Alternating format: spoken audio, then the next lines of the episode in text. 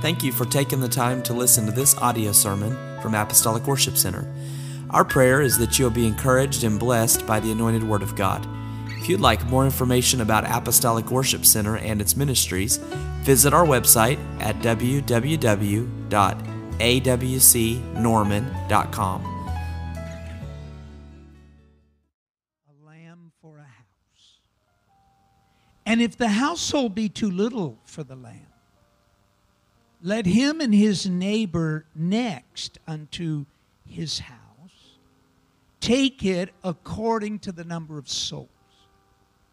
Every man according to his eating shall make your count for the lamb. And this morning, I, I, I want to talk a little while about share the lamb. Lord Jesus, thank you for your presence. Thank you for your spirit among your people. Thank you for being our Passover lamb. Bless today and anoint your word in Jesus' name. Amen. Thank you very much. Please be seated.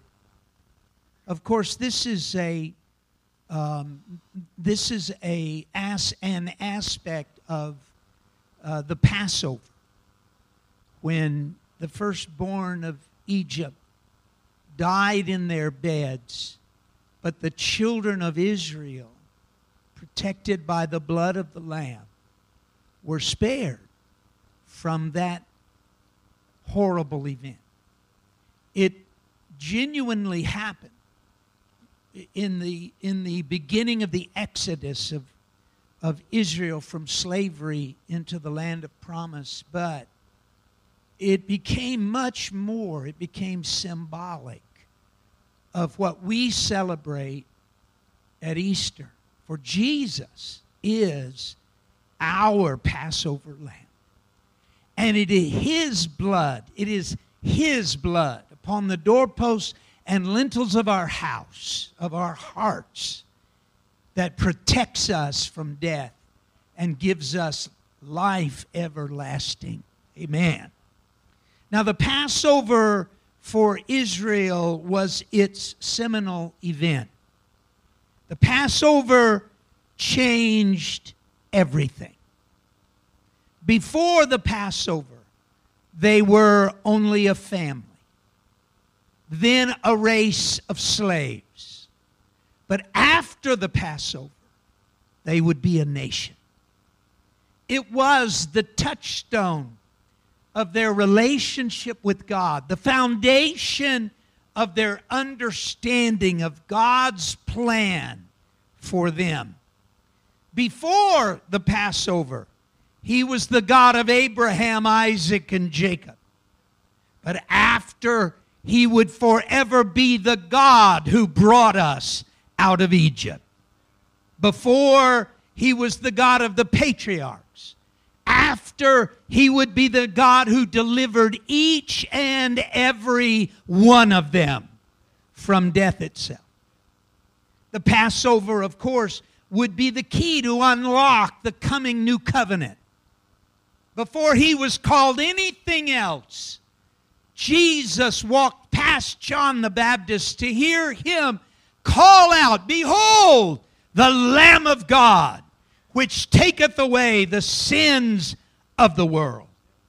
And the blood on the crossbeam and the doorpost would be the blood of Christ, forever available to deliver us from spiritual and even physical death. You see, the Passover is the watershed, the turning point, the fork in the road that every individual must come to and decide whether to have the blood applied or to live life without that shelter and that protection. And the Passover was all about the Lamb. The nine prior plagues water turned to blood, frogs, lice, flies, pestilence of their livestock, boils, hail, locust, darkness. They all led, they all were precursor to that tenth and final liberating plague, the killing of every household's firstborn child. All the events of the glorious deliverance from Egypt, the marching out, the fire from God that burned in the night and stood between them and Egypt's army, the east wind that blew and opened the sea, the flight through the miraculous pathway through that ocean, the drowning of Pharaoh and his army. It all began with the Lamb. Passover could not happen without the Lamb. Deliverance could not have come without the Lamb. The Lamb began it all. The entire Passover is filled with symbolism. There's, there's over and over again God working in a prescribed way, a carefully designed way, a way that had been settled long before the event that would wreck Egypt, shatter its economy, destroy its army, open it up to weakness and failure only because God was going to bring his children out, regardless of the cost, to Pharaoh and his nation. But nowhere is symbolism more ripe than in the aspects tied to the Lamb. God was very specific about this Lamb. It wasn't to be done haphazardly, without care, without forethought. No, no. You had to do it God's way. It isn't up to us to decide how to approach the Lamb. It isn't us to decide what it means to know Him and walk with Him. It's God's way. He has carefully designed the plan. There had to be one for each household. One lamb. There's not two or three different ways. There's only one lamb, only one way. That lamb had to be male, it had to be less than one year old, it could have no imperfection. It had to be sacrificed on the 14th day of the month. Its blood must be placed on the lintel the crossbeam, and the side posts of every door that led into their home. There could be no going in and there could be no coming out except through the blood. It had to be placed there with the hyssop branch upon which was modeled the candelabra, which was a symbol of the Spirit of God. You can't have the blood unless you have the Spirit. It can only be applied to your life through the Holy Ghost. It could not be boiled, nor baked, nor even fried. I don't get that. But it had to be roasted with fire. And they must eat it, preparing to leave. They had to have their shoes on. They had to have their clothes on. They had to have their hat on their head and their walking stick in their hand. Because when you partake of the Lamb, you never know at what moment uh, the skies will split uh, and He will come calling for His children with the voice of the archangel and the trump of God. Hallelujah. Hallelujah. But maybe the most important symbol of the Lamb at the Passover was they had to consume it all. They had to eat it all. There couldn't be any left for a doggy bag. You couldn't slip the, the, the leftovers in the refrigerator. You couldn't put it in a cooler to carry with you on the way to the promised land. You had to consume it all. Church is not a smorgasbord. Church is not a cafeteria. The salvation that God offers us is not a pick what you like and ignore the rest. You have to consume it all. It consumes your life, it changes your ways. Your worldview is forever altered. You are a new creature in Christ Jesus. There's worship, there's praise, there's prayer, and there's holiness, Uh, and you can't leave off any of it. You have to consume it all. I want to say again it's Jesus in view here. They could not have known that, of course. That what they were doing would foreshadow what every saint of God from the cross onward would do. That it would show us the way of approach to the Lamb of God forever and ever and ever. But it's Jesus in view. Let me quote a preacher. His name was Melito. He pastored in the city of Sardis in modern in what is now modern day Turkey less than 50 years after the death of the last of the 12 disciples. He is preaching on the Passover. And here's what he says The law is old, but the gospel is new. The type was for a time, but grace is forever. The Passover lamb was corruptible, but the Lord is incorruptible. He was crushed as a lamb, but he resurrected as God. For although he was led to sacrifice as a sheep, he was no sheep. And although he was as a lamb without voice, yet indeed he was not a lamb. For there was once a type, but now the reality has happened. The commandment was grace. The type was a reality. The lamb was a son. The sheep was a man. And the man was God.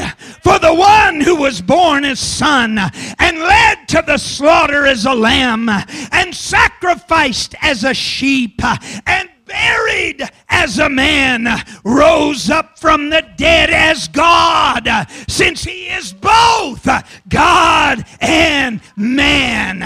He is everything. I said, He is everything in that he judges, he is law, in that he teaches, he is gospel, in that he saves, he is grace, in that he begets, he is father, in that he is begotten, he is son, and in that he suffers, he is sheep, in that he's buried, he is man, but in that he is resurrected, he is God. This is Jesus Christ, to whom be glory forever and ever. Amen. Amen. Amen. Oh, hallelujah. Makes you want to be sitting on the pews at Sardis in 150 AD to hear this oneness apostolic preacher preach about the Lamb. In all of this symbolism,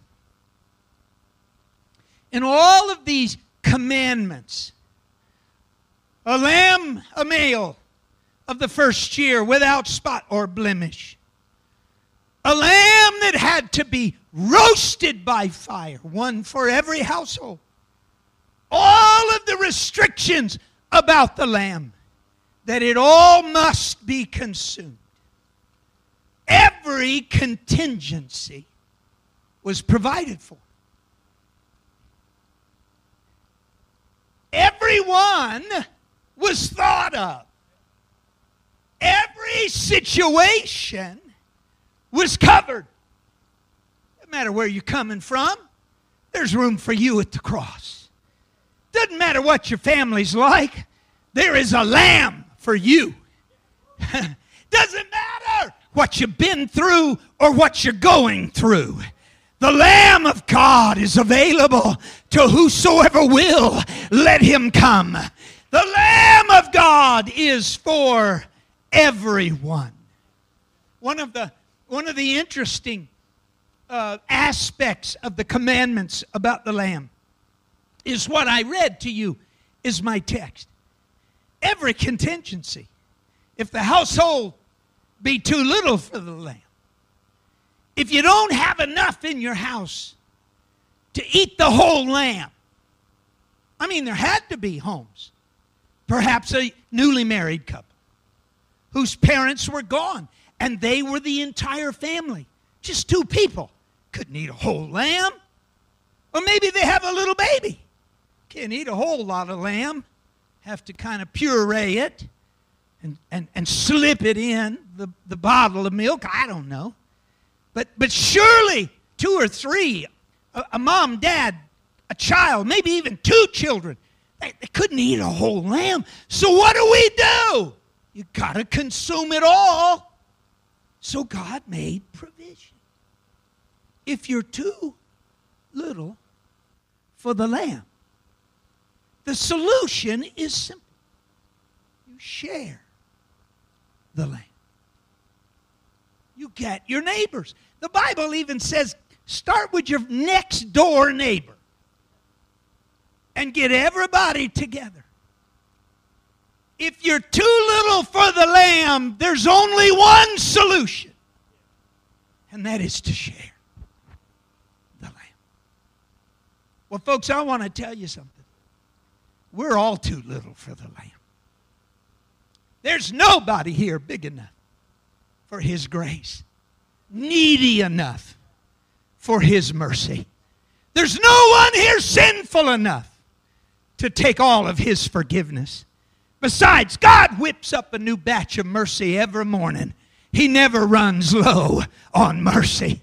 None of us here are too sick for His healing power. Nobody here is too much in disappointment and pain for the balm of Gilead. God is too big for every family here, for every individual here.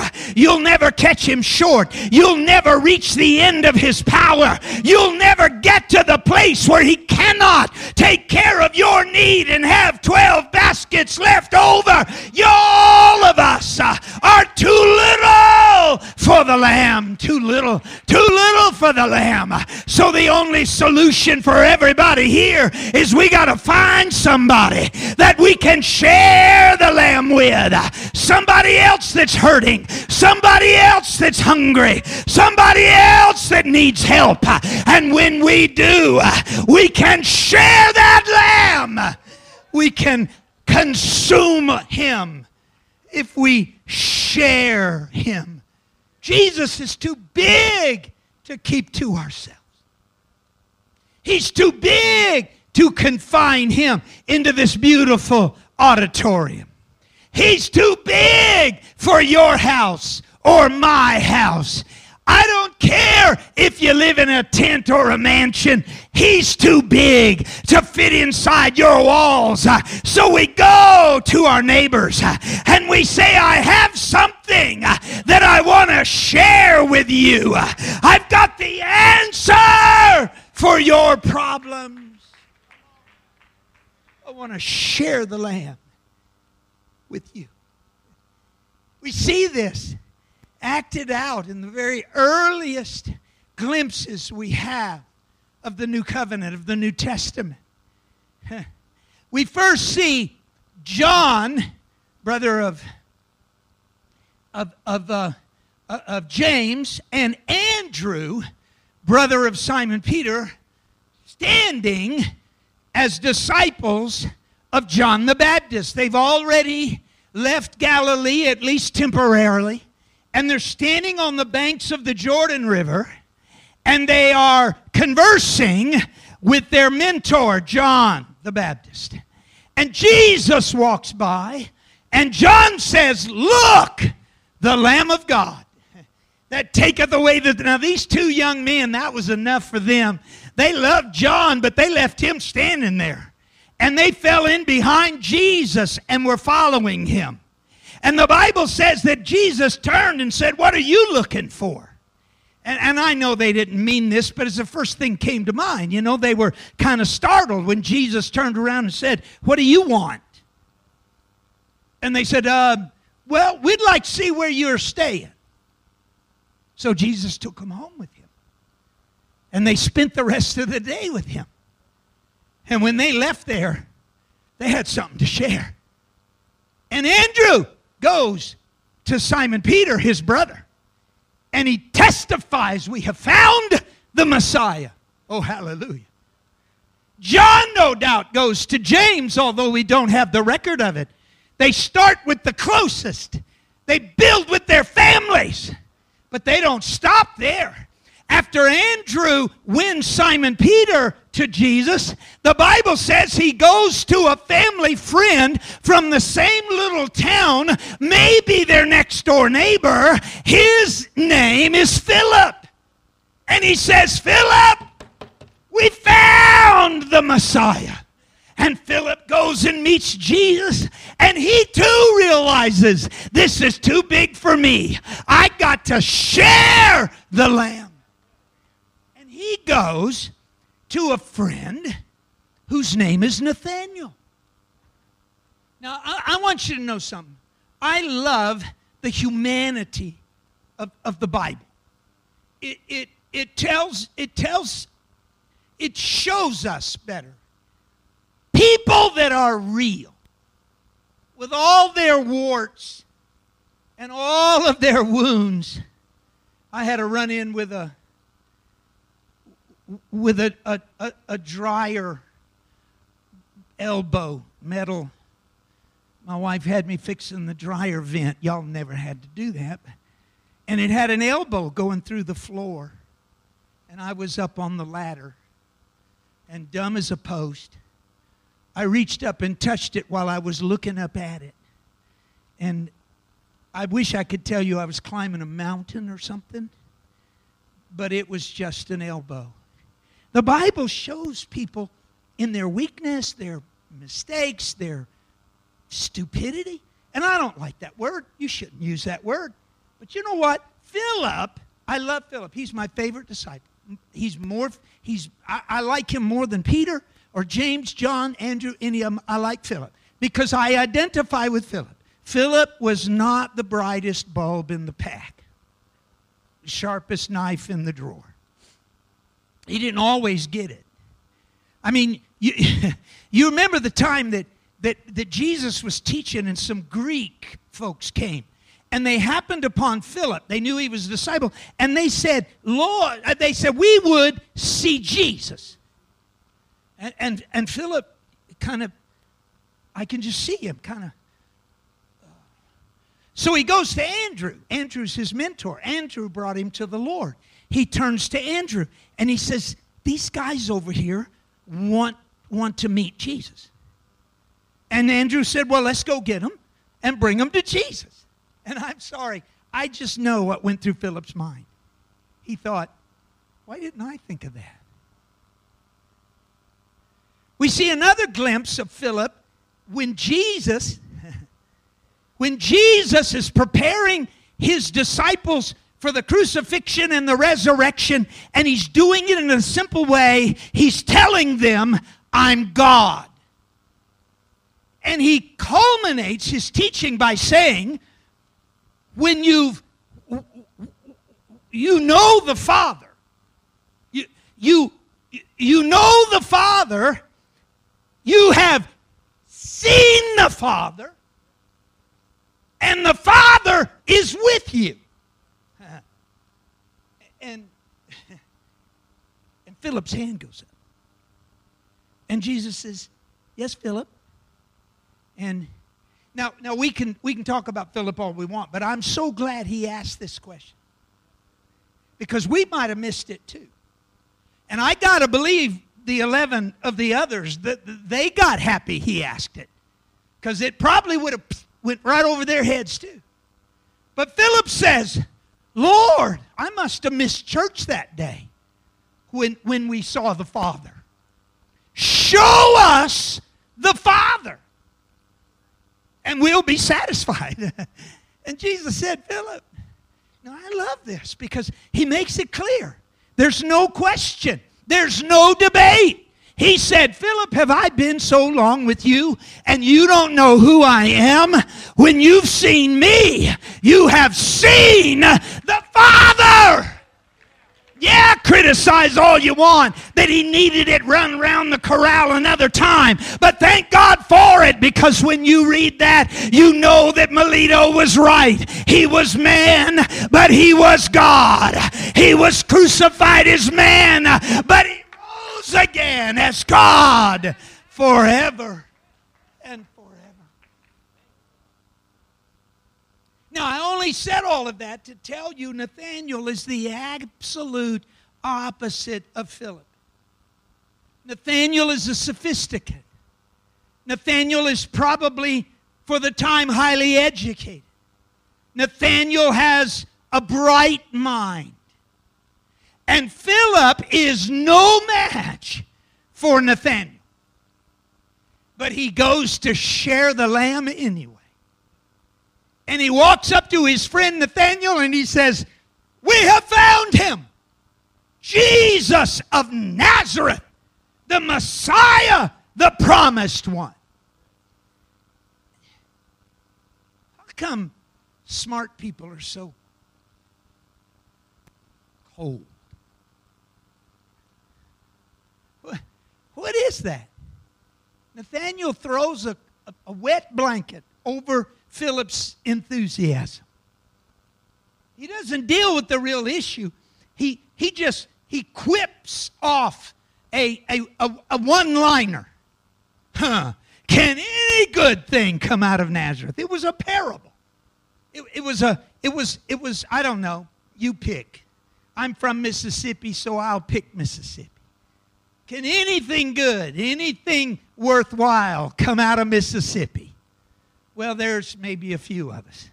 But to Nathaniel, he was dismissing the enthusiasm and excitement of his friend Philip a little bit you know, not dumb or stupid or anything like that, but, you know, just not the swiftest. You know what I'm saying? And he's kind of throwing off on it in a way that he kind of thinks might even be above Philip's head. Ha! Can any good thing come out of Nazareth? But Philip is undaunted. He's not insulted. He doesn't get defensive. He said, Tell you what, Nathaniel, come and see. I'm not going to argue with you. I'm not going to debate with you. I'm not going to try to convince you, but you got nothing to lose. So why don't you come and meet Jesus? Why don't you come and try it out? If it doesn't work for you, you there is a sin back guarantee with Jesus. If it doesn't work for you, you can have your heartache back. You can have your disappointment back. You can have your pain back. You can have all your sin back. There's nothing to lose. But friend, what if he is who he says he is?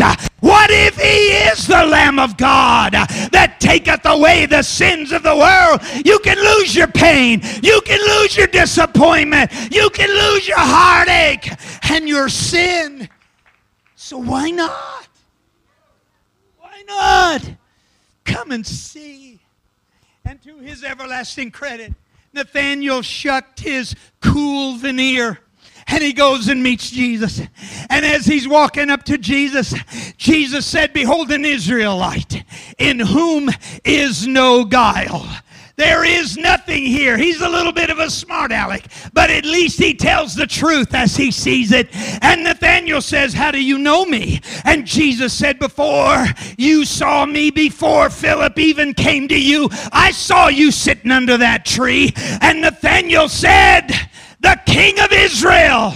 My Lord, my God. And Jesus said, You ain't seen nothing yet. If that impresses you, come follow me, and I'll show you a life uh, that you never thought possible. I'm saying here to you today uh, if you need Him, today is your day. Come and see. Come and see. Would you stand with All I'm saying is simply this.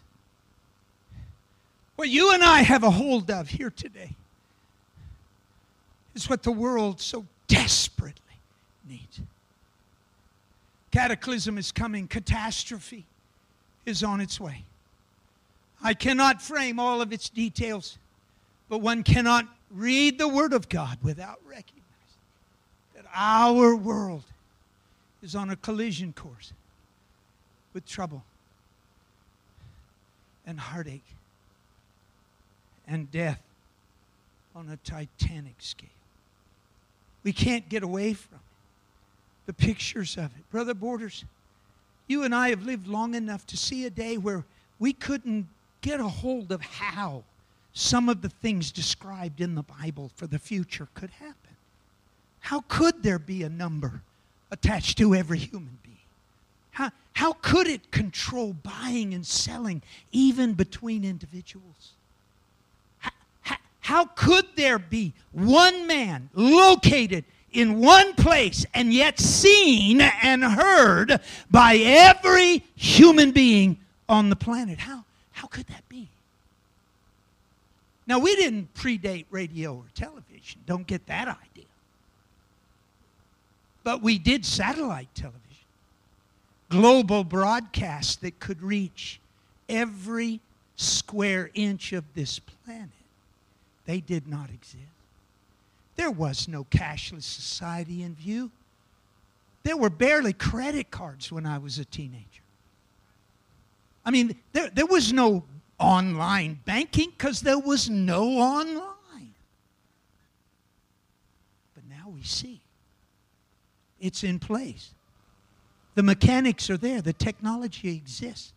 Now we see how the things of Scripture could come to pass. For those who lived prior to the atomic age, the idea of one, John didn't know what to call it. But what he described sounds like a missile with fire in its tail and the power to hurt in its head that would wipe out billions. They couldn't conceive of it, but now we can. We can see it. And let me tell you, we are so close. We are so close. As far as I can tell in Scripture, the next sound is a trumpet, and the next voice is that of an archangel. It's here, it's even at the door. Death is coming, trouble is coming, sorrow is coming persecution and tribulation. They're on their way. My friend, you want, you want the door covered with the blood of the Lamb. For it went into the homes without the blood, and it took the firstborn, but it could not pass over the threshold of those homes with the blood. We must consume this lamb, and we're too little to do it. So it is time to get everybody we can and get them in that house with the blood over the door and consume the Lamb of God consume the Lamb of God. They would come to, to the instruments, please. Let me tell you something. The only way to know if any of this is true, if you're here today, I just want to be logical with you, is to come and see. I mean, there's just no other way. You, you don't know me. You, you, you don't know whether I'm crazy or not. You don't know if Brother Borders has just been influenced by people and what he's preaching is, is not so. You don't know that. Not for sure. Now, you can look at him and tell him tell he's not crazy. You can listen to him and tell he's, he's highly intelligent, well educated, blah, blah. But, you know, there's only one way to Come over to our house. You can sit at our table. You're welcome. Mutton is on the menu for tonight, roasted with fire. We had one lamb. It was of the first year, without spot or blemish, a male. And we roasted him, caught his blood. You'll see it when you come through the door. It surrounds us. And when you sit down, we've got plenty. In fact, we're still looking for folks to join us for dinner because we've got plenty. We're too, all, we're too little for this land. So come sit down with us and help us share with us the Lamb of God, which takes away the sins of. Then you'll know this man preaches truth. You'll know this church stands for a genuine relationship with Jesus Christ. You'll know it works. And it works for everybody. Saint of God, we need to share the Lamb. It needs to be our commitment in 2022. We are in a foot race with the rapture. And what we do now echoes in all eternity. It's time to reach them and get them in the house. Come, let's share the Lamb. Let's share the Lamb. But before we can share Him, we must have Him. So it is time to make our calling and our election sure. So, whoever you are today, whether you've been in this church for 50 years, or maybe you came in last week, or maybe you're still like Nathaniel, you haven't met him yet, then I invite you this morning. We're sharing the lamb today. We've got, we've got plenty for everybody. If you need a healing, He's the healer. If there's trouble in your family, He's the peacemaker. If you have children that are wayward, He's the God of the prodigal son, the Father standing at the gate, beckoning him home. if, if, it, if it's financial issues, He's the God that makes a way where there is no way. He's a God big enough to take care of every need. So, whatever that need is today, I invite you to just step out. Doesn't mean anything. Doesn't mean you're a bad person. Doesn't mean you're a big sinner. It doesn't mean anything except I want the lamb. I want I want to share in the lamb's grace and the lamb's goodness and the lamb's kindness. I want the spirit of God. I want the blood on the doorposts of my house. I want the lamb. I want him at work in me and in mine in Jesus' name. Let's come. Let's gather everyone that would. You, don't have to be a member here. You don't, you don't have to be Pentecostal. You don't have to be Christian. You don't even have to be religious.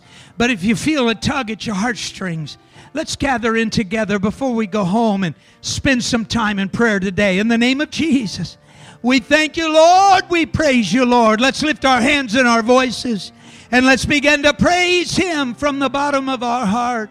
In Jesus' name, in Jesus' name.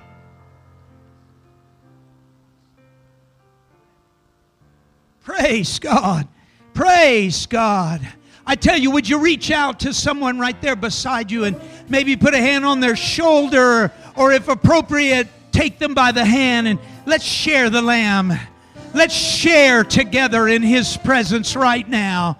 Let's pray with someone. If there's someone near you that has no one to pray for them, pull them into your circle. Let's have everyone praying with someone in Jesus' name. In Jesus' name. Jesus. Jesus. We thank you, Savior. We praise you, Jesus. Hallelujah. Hallelujah. Hallelujah. Hallelujah, hallelujah, hallelujah. Praise Him, praise Him, praise Him, praise Him. Thank you, Lord. You have been listening to an audio sermon from Apostolic Worship Center located in Norman, Oklahoma. We are located at 3221 North Porter Avenue, Norman, Oklahoma 73071. Our service times are Sunday at 10 o'clock a.m. and 6 o'clock p.m and we also have various ministries happening on Wednesday night. For more information, visit our website, www.awcnorman.com. You can call us at 405 329 1285 or email us at info at awcnorman.com. We hope that this recording has been a blessing to you.